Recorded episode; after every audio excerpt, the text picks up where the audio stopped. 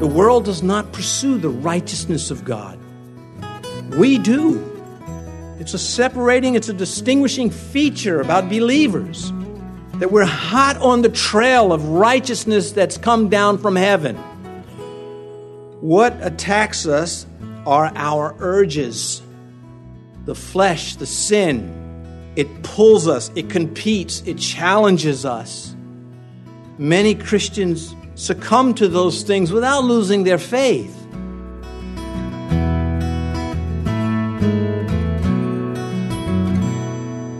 This is Cross Reference Radio with our pastor and teacher, Rick Gaston. Rick is the pastor of Calvary Chapel, Mechanicsville. Pastor Rick is currently teaching through the book of Hebrews. Please stay with us after today's message to hear more information about Cross Reference Radio, specifically how you can get a free copy of this teaching. Today, Pastor Rick will conclude his study called By Faith Moses in Hebrews chapter 11. What makes you a Christian is you know who Jesus is. What makes you not a Christian is you don't know who he is. You're contradicting who he says he is in his scripture. The Holy Spirit says here and elsewhere that he is equal with Yahweh.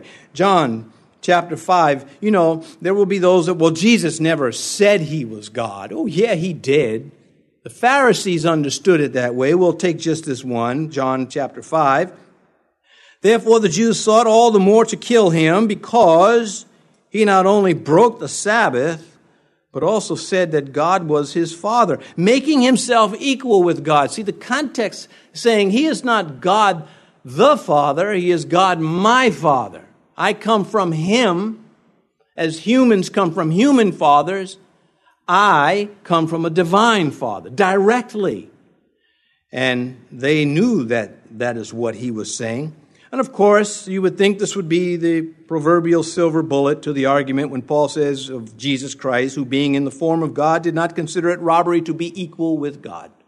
Well, how do you do that unless you're equal with God and accepted? That's Philippians 2 6. So, what makes the Christian the Christian is they know who God is, they know who the Son is. We know who Jesus is. We're not foggy about this. If you say, you know, if you want to line up with the Unitarians and you want to line up with the Jehovah's Witnesses and the Mormons, well, then you go do it. But you will be outside of the revealed Word of God. He says, greater riches than the treasures of Egypt. He knew that, you know, when payday would finally come, what God had to give was better than what Egypt could ever give. And Moses had it all. Being born in Pharaoh's house, he was a prince. He did not lose it all. He threw it all away. There's a big difference. Acts chapter 7, again, Stephen speaking, and Moses was learned in all the wisdom of the Egyptians and was mighty in words and deed. There are some that believe there's evidence in the historical accounts that Moses was indeed the crown prince to become Pharaoh because Pharaoh's other children were not able to take on that position. Well, we don't have to have that information settled one way or the other. We have what Stephen says that he was mighty in words and deeds. So at 40 years old in Egypt, he had it all. He did not walk away from a barn, he walked away from a palace to go live in tents for the rest of his life. A remarkable man. The wealth of archaeological information that has come to us by their unearthing the treasures of the pharaohs speaks to us of what kind of wealth we're talking about was at the fingertips of Moses. I mean, they buried, they entombed these pharaohs with all this wealth. Having so much more, they could spare it. They could entomb gold. And this stands out to us because we as Christians sometimes think we may have given up something in the world that we should have held on to. And God says, no. Moses got out and he took two million people with him. That was a great work. So, why? How did he do it? Well, it tells us again, verse 26, where he looked to the reward. He knew there was something more to this life than what is here. This can't be it. If this is it, we're in trouble. no one can keep it. Philippians, I mean, it's a lengthy quotation of Scripture. Maybe I should ask you, turn in your Bibles to Philippians chapter 3, verse 7, because this is that important to the text that we are reading. So I'll sort of give us a commercial while you're turning the pages and just chatter about things until I think you're there. This section of Scripture, if you're not familiar with it, you need to be familiar with it. If you can memorize portions of it, you will do well. This is the Apostle Paul. He's in jail when he writes to the Philippians. The Philippian church was a good church, it was a solid church. He sort of confides and he opens up his heart to them. He says, What things were gained to me, these I have counted loss for Christ. Well, that's what Moses did, esteeming Christ more than the riches of the world. He continues in verse 8 of Philippians 3. Yet indeed I also count all things lost for the excellence of the knowledge of Christ Jesus my Lord, for whom I have suffered the loss of all things and count them as rubbish, that I may gain Christ and be found in him not having my own righteousness, that is self righteousness, which is from the law but that which is through faith in Christ, the righteousness which is from God by faith, that I may know him in the power of his resurrection, the fellowship of his sufferings, being conformed to his death, if by any means I may attain to the resurrection from the dead. It's powerful. I'm going to read a little bit more from there. But just, this man, Paul, was saying, I'm going to stare death down. I mean, Rome may kill me. That's all right. I hold more in my possession than this life. And he lived it out.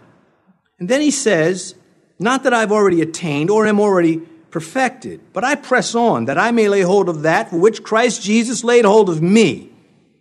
Brethren, I do not count myself to have apprehended, but one thing I do, forgetting those things which are behind and reaching forward to those things which are ahead, I press toward the mark for the prize of the upward call of God in Christ Jesus. That's what faith looks like. Why can't I live that way for Christ? Well, let me tell you, I usually don't say that, but I'm going to tell you. It's the pursuit of righteousness that matters so much. The world does not pursue the righteousness of God. We do. It's a separating, it's a distinguishing feature about believers that we're hot on the trail of righteousness that's come down from heaven. What attacks us are our urges, the flesh, the sin. It pulls us, it competes, it challenges us. Many Christians succumb to those things without losing their faith. And so we know I'm going to build up the spiritual man. If I've got any chance of living like the saints of the scripture, of living the life that's going to please God, I better go at it with a serious mind. Verse 27 By faith, he forsook Egypt, not fearing the wrath of the king, for he endured as seeing him who is invisible. He forsook Egypt, again, left behind everything that this world had to offer for the things that God was calling him to. He says, not fearing the wrath of the king. His parents did that. He followed the example of godly parents. When he says not fearing the wrath of the king, he's not talking about when he slew the Egyptian and was found out and then ran to Midian. He's talking about that Exodus exchange with Pharaoh. And Pharaoh was huffing and puffing and saying all these things. Moses was not moved by that. He was focused on the outcome. He was simply being obedient. He knew what he was supposed to do, and he went about trying to do it. That works. It works wonderfully for the believer. If you can stay focused on what God has called you to do, then do that. And God will be with you, and there will be struggles nonetheless. Don't become shallow. Don't become one who feels that you should be insulated because you walk with the king. There comes a time and we're not standing in front of the burning bush, but in front of Pharaoh. There are times in this life when we're not having a Bible study and increasing our knowledge, but we're putting it to work. Those times are almost always not pleasant. And that's when it counts. Those severe tests, when we say to the Lord, Though he slay me, I will trust in him. You see, God does not have to rescue me from affliction to be my God. He is God by reason of truth. And I subject myself to that. I am one of his subjects. And that means I am determined to please him in spite of circumstances. Your failings does not disqualify you from that. Your walking away would, but not your falling down, not the hits that you take, not the thoughts that pass through your head. Have you ever had, has someone ever provoked you to think thoughts that were unworthy of Christ? I'm sure. Moses was such a man. They provoked him, and he took the bait, and they were the people of God. And you know, and I always say this don't tell God I think this way, but I side with Moses according to the flesh, not the spirit, of course. I'm with God all the way. But I understand. I understand what they put the man through, and he finally reached a point where he says, I've had it with you. You want water? Take the water. And he beats the rock. And God confronted him on that. He allowed the water to come out. He didn't withhold it on behalf of the people. And then he says to Moses, Moses, come over here. What a painful experience. It should put fear in all of us to watch our step with God's people. And so before the burning bush, Moses went out in his own strength. After the burning bush, he grew in power gradually, and yet he still used his own strength when he was provoked that day. Moses' big problem was anger. He just had a problem with anger. He's not the guy to get in front of if he's driving a car and he's having a bad day. That shouldn't be the way it is with us. How many of you are that way in the workplace? You're grumpy when you show up, you're grumpy when you go home, and you want to preach Christ to somebody. How does that work? They want to hear from you. Tell me more. It matters. You are being watched in the workplace, whether you like it or not, know it or not, understand it or not. The minute you say, I serve Jesus Christ, the magnifying glasses come out and the microscopes. And all you have to do is work at being faithful, and that will be effective. So Moses, he saw beyond the junk of this life. He served the God who was invisible. Again, looking at verse 27 For he endured as seeing him who is invisible. Take the New Testament, Colossians chapter 1. Paul speaking about Christ. It is what's going on in Colossae. There was a little church. Paul had never visited that church, at least not yet. And they were coming into that church those who were bringing in heresies, false teachings. And so he takes the pen to deal with that. When something reared its head, Paul took out the pen if that's all he had and he dealt with it. That's why we have the epistles. He wasn't the only one. All of the writers of the New Testament were doing just that thing. So did the prophets. And so he writes about Christ. He says, He is the image of the invisible God, the firstborn over all creation. He says so much more, but he is the invisible image of God, made visible. First Timothy He's writing to the pastor and he says, Now to the King eternal, immortal, invisible, to God alone who is wise, be honor and glory forever and ever. Amen. That kind of speech is contagious to those who believe in the Lord. The King eternal, immortal, invisible. In contrast to the idols, the little figurines of the world. If you walk by faith, then you understand believing is seeing, not seeing is believing. If you walk by faith, God will show you things that you could otherwise never see. Faith matters. Warren Wiersbe, talking about this verse, has an interesting anecdote that I, am going to share. He says, I don't recall too many chapel messages from my years as a seminary student. But Vance Havner gave a message that has stayed with me and often encouraged me. Speaking from Hebrews 11, he told us that because Moses was a man of faith, he was able to see the invisible, choose the imperishable, and do the impossible. I needed that message then, and I still need it today. I don't know, you might not know who Warren Wiersbe is. Prolific writer of commentaries about the faith, the scriptures. He's retired now. He's nearing his, the end of time on earth. He is a great man of God. And that was, uh, Vance Havner was a great man of God also. You can, you can find books by Vance Havner. Just his quotes alone are just worth it. But as with the insight, he chose the imperishable. He chose that which does not rot away, that does not die. He saw what no one else could see. He saw into the visible because of God. And he did what was impossible. He took the people of Israel out from Egypt and made them a nation.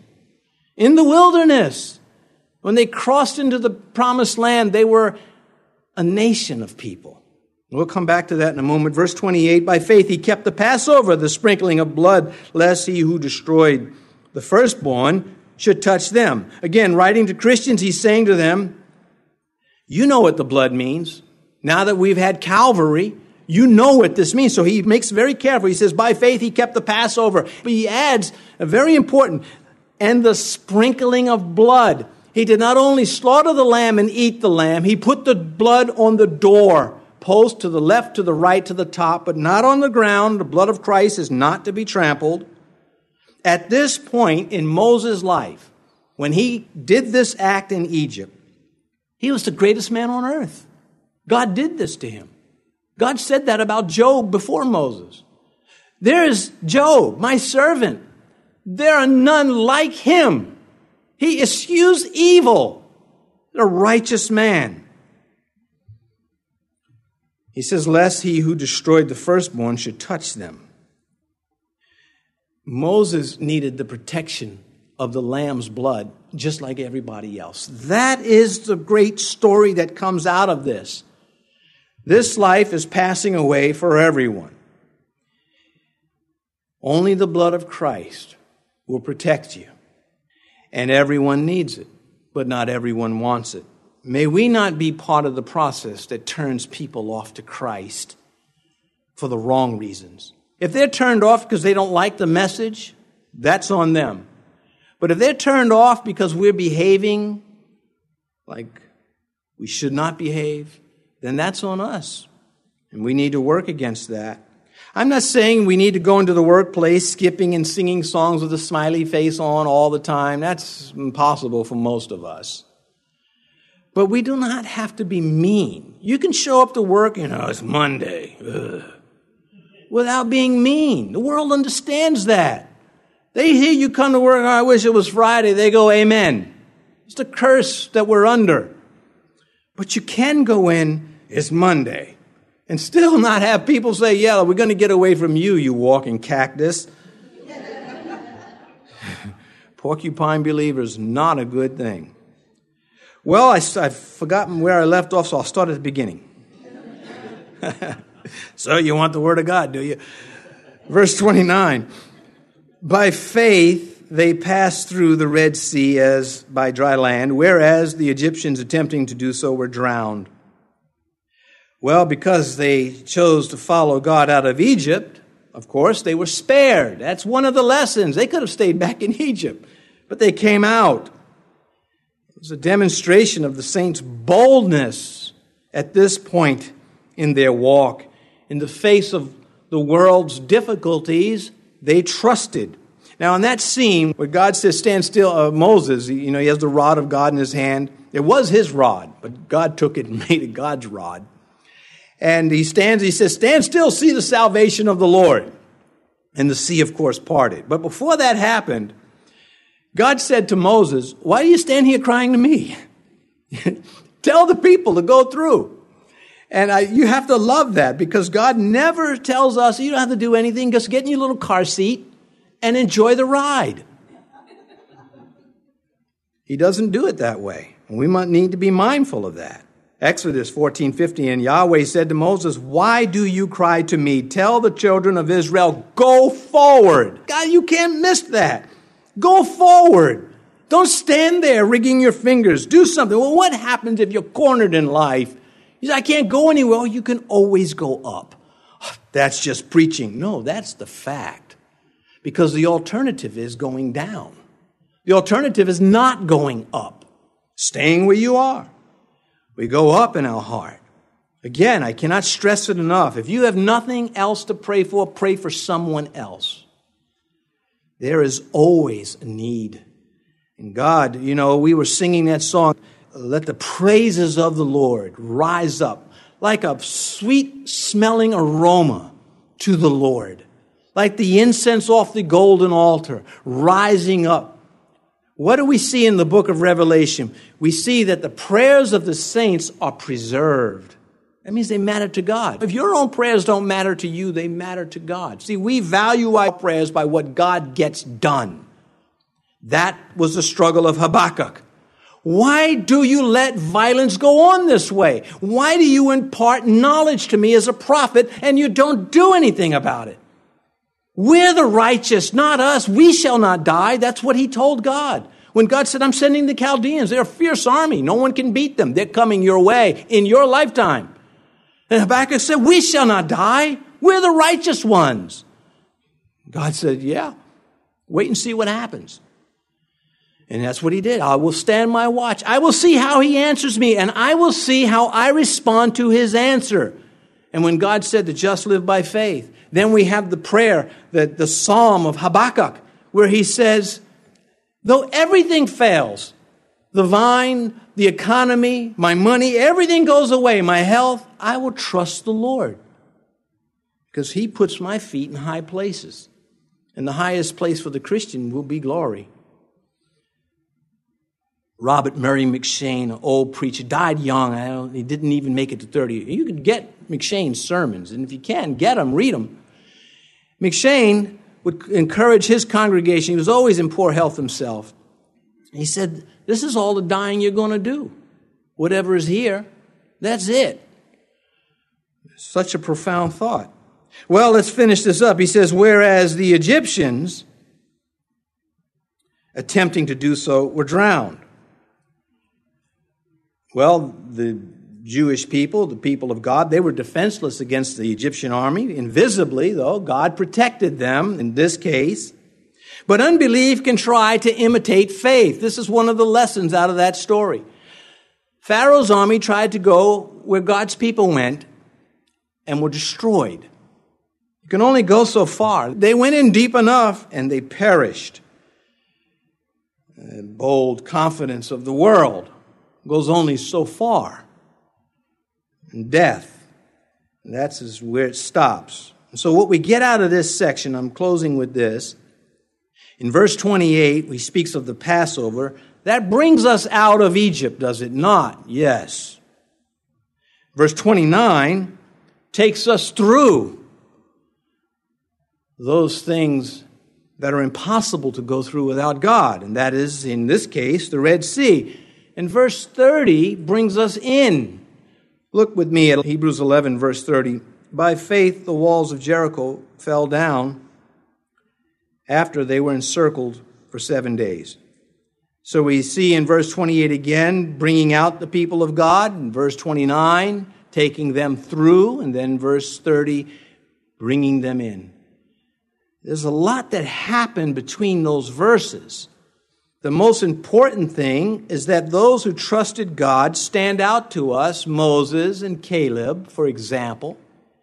And we say to ourselves, I will be a Moses or a Caleb in the midst of the scary things of this life. And close with this thought there can be no progress as a Christian without faith and without prayer. Not the results our response to what goes on in this life are summed up in faith and prayer. You see, prayer is the outcome of trusting God. You talk to Him, you speak to Him, you make contact with Him in reverence, in defiance to those things that are scaring you to death. You've been listening to Cross Reference Radio, the daily radio ministry of Pastor Rick Gaston of Calvary Chapel in Mechanicsville, Virginia. As we mentioned at the beginning of today's broadcast, today's teaching is available free of charge at our website.